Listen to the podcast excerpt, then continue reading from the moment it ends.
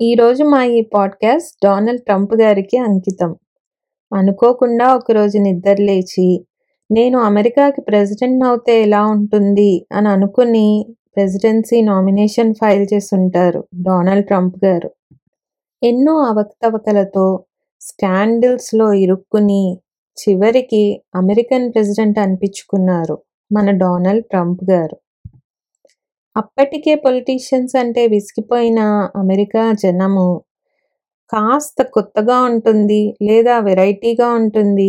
ఈసారి ఒక వ్యాపారవేత్తకి ఓటు వేసి చూద్దామని అనుకున్నారో ఏమో!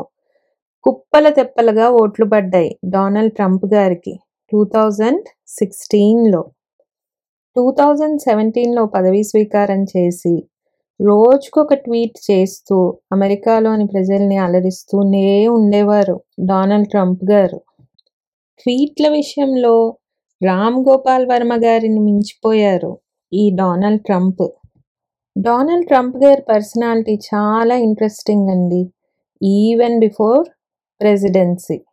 ఒకప్పుడు మనందరం 'హోమ్ అలోన్' అనే ఒక సినిమాని చూసాం కదా! ఆ సినిమా ట్రంప్ గారి భవంతిలో తీయాలనుకున్నారు. అంటే ట్రంప్ టవర్‌లో.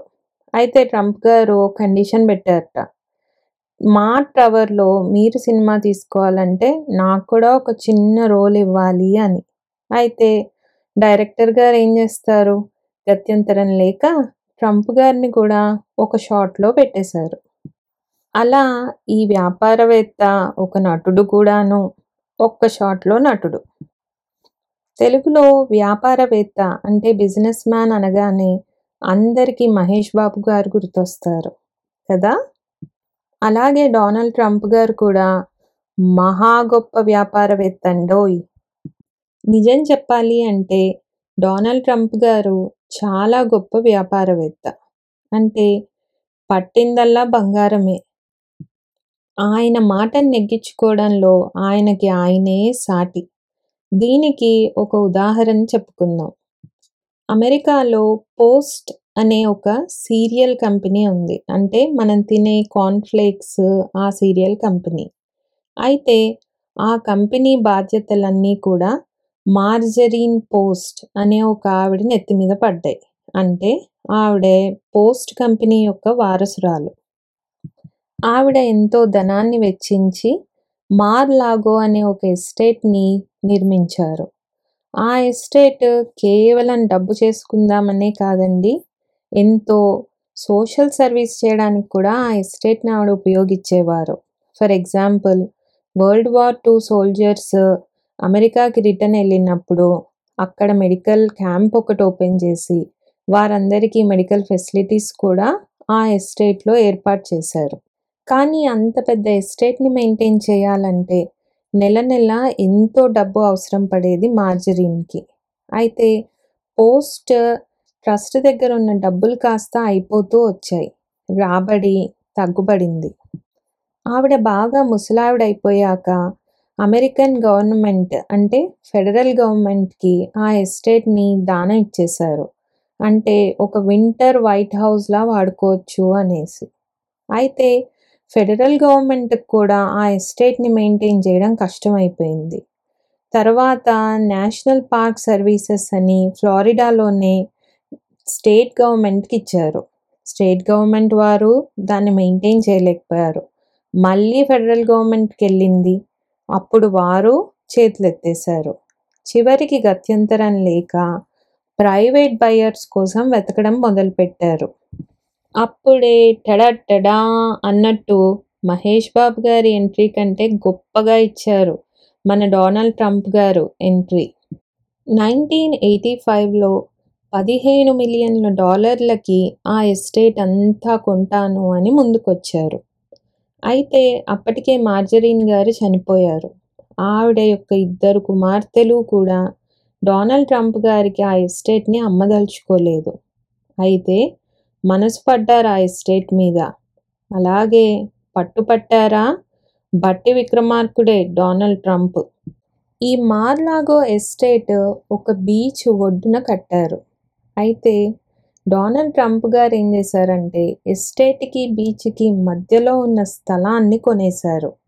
ఆ స్థలంలో ఈ ఎస్టేట్కి ఆ బీచ్ వ్యూ దక్కకుండా పెద్ద భవంతిని కడతాను అప్పుడు న్యాచురల్లీ మీ ఎస్టేట్ యొక్క వాల్యూ తగ్గిపోతుంది.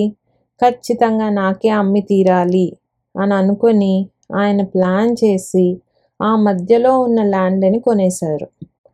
పోస్ట్ వారసులు మెయింటైన్ చేయలేనంత పెద్దది మార్లాగో ఎస్టేట్. అయితే డొనాల్డ్ ట్రంప్ గారికి అమ్మడమూ ఇష్టం లేదు. అలా అని డొనాల్డ్ ట్రంప్ గారు అన్నట్టు ఆయన గనక పెద్ద భవంతిని కట్టేస్తే వారి ఎస్టేట్ యొక్క వాల్యూ కూడా తగ్గిపోతుంది. అలా ఆలోచించి చివరికి ఏ దారి లేక డొనాల్డ్ ట్రంప్ గారికి ఆ ఎస్టేట్ అంతా కేవలం సెవెన్ మిలియన్ డాలర్స్కే అమ్మేశారు అని ఒక రూమర్. అఫీషియల్గా టెన్ మిలియన్ డాలర్స్కి డొనాల్డ్ ట్రంప్ గారు ఆ ఎస్టేట్ అంతా చేదిక్కించుకున్నారు. అంటే పదిహేను మిలియన్ల డాలర్లు ఆఫర్ చేసి చివరికి పది మిలియన్ డాలర్స్కే డీల్ స్ట్రైక్ చేసేసారు. మరి గొప్ప వ్యాపారవేత్తే కదండి ఈ డొనాల్డ్ ట్రంప్ గారు? ఇప్పుడు ప్రెసిడెన్సీ అయిపోయాక తమ పెట్టాబేడా సర్దుకొని ట్రంప్ గారు మెలానియా ట్రంప్ గారు అలాగే ఇతర కుటుంబ సభ్యులందరూ కూడా మార్లాగోకి చేరారు. ఈ మార్లాగో ఎస్టేట్లో ఒక పోర్షన్ అంతా కూడా ట్రంప్ గారు నివసించడానికి ఏర్పాటు చేసుకున్నారు. మిగతా పోర్షన్ అంతా కూడా క్లబ్ మెంబర్స్కి మాత్రమే ఓపెన్ ఆ క్లబ్లో మెంబర్షిప్కి ఇయర్లీ టూ మిలియన్ డాలర్స్ కట్టాలి. ట్రంప్ గారు ప్రెసిడెంట్ కాకముందు ఫ్లారిడా స్టేట్ గవర్నమెంట్తో కూడా ఆయన గొడవ పడ్డారట చిన్న ఫ్లాగ్ విషయంలో. ఫ్లారిడా గవర్నమెంట్ కూడా ట్రంప్ గారితోటి గెలవలేక సరే అని ఎంతో కొంత ఫైన్ వేసేసి చేతులు దులిపేసుకున్నారు ఆ విషయం నుంచి. ఈ మార్లాగో అనే డీల్ ఒకటే కాదండి. ప్రపంచమంతా ఇలాంటి deals by hook or crook సాధించడంలో మన డొనాల్డ్ ట్రంప్ గారు భలే నిష్ణాతుడు. ఇలా హాయిగా బిజినెస్ చేసుకుంటున్న డొనాల్డ్ ట్రంప్ గారికి ఏం బుద్ధి పుట్టిందో కానీ అమెరికాకి president అవ్వాలనుకున్నారు. By hook or crook president అయ్యారు కూడా. ట్రంప్ గారు అమెరికాని కూడా తమ బిజినెస్లానే నడిపారు నాలుగు సంవత్సరాలు. ఎకానమీ పెరిగింది జాబులు క్రియేట్ అయ్యాయి. మరి ట్రంప్ గారి పట్ల ఈ ద్వేషం ఎందుకు అని ఆలోచించాలి. ఒక వ్యాపారవేత్త తమ వ్యాపారాన్ని విస్తరించుకోవాలంటే చిన్న చిన్న కాంపిటీటర్స్ని చిన్న చిన్న ఇతర వ్యాపారవేత్తల్ని కొనేయాలి డబ్బుతో. కానీ అమెరికా లాంటి ఒక పెద్ద దేశానికి అధ్యక్షుడంటే మాత్రం జనాలందరినీ కలుపుకుంటూ ముందుకు వెళ్ళాలి. ఈ జనాల్లో వేరే దేశం నుంచి వచ్చిన ఇమ్మిగ్రెంట్స్ అయి ఉండొచ్చు.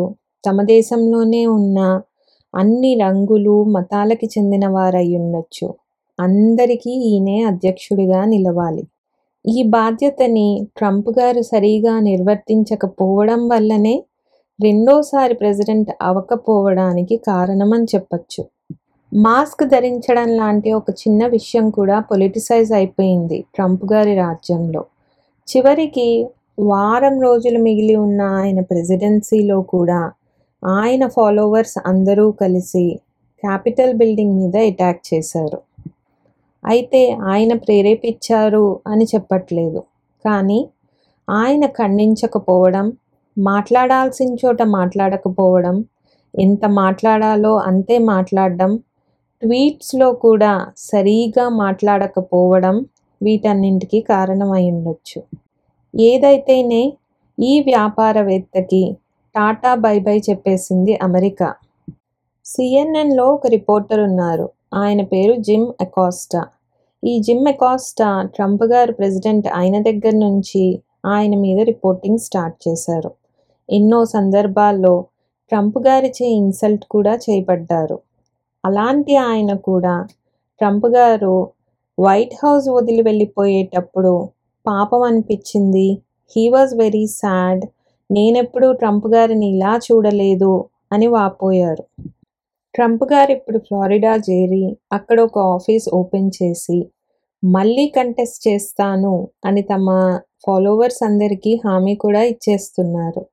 అలాగే కొంతమంది అయితే ట్రంప్ గారు ఆయన ఓన్ పొలిటికల్ పార్టీ ఒకటి స్టార్ట్ చేస్తారేమో అని కూడా ప్రెడిక్ట్ చేస్తున్నారు. వేచి చూద్దాం మరి ట్రంప్ గారు మళ్ళీ పొలిటికల్ ఎంట్రీ ఇస్తారో లేదో? అప్పటి వరకు ఖచ్చితంగా మా పాడ్కాస్ట్ని ఫాలో అవ్వండి మా ఛానల్ని సబ్స్క్రైబ్ చేయండి లైక్ చేయండి షేర్ చేయండి. మళ్ళీ ఇంకో మంచి పాడ్కాస్ట్తో మీ ముందుకు వస్తాము అప్పటి వరకు సెలవు.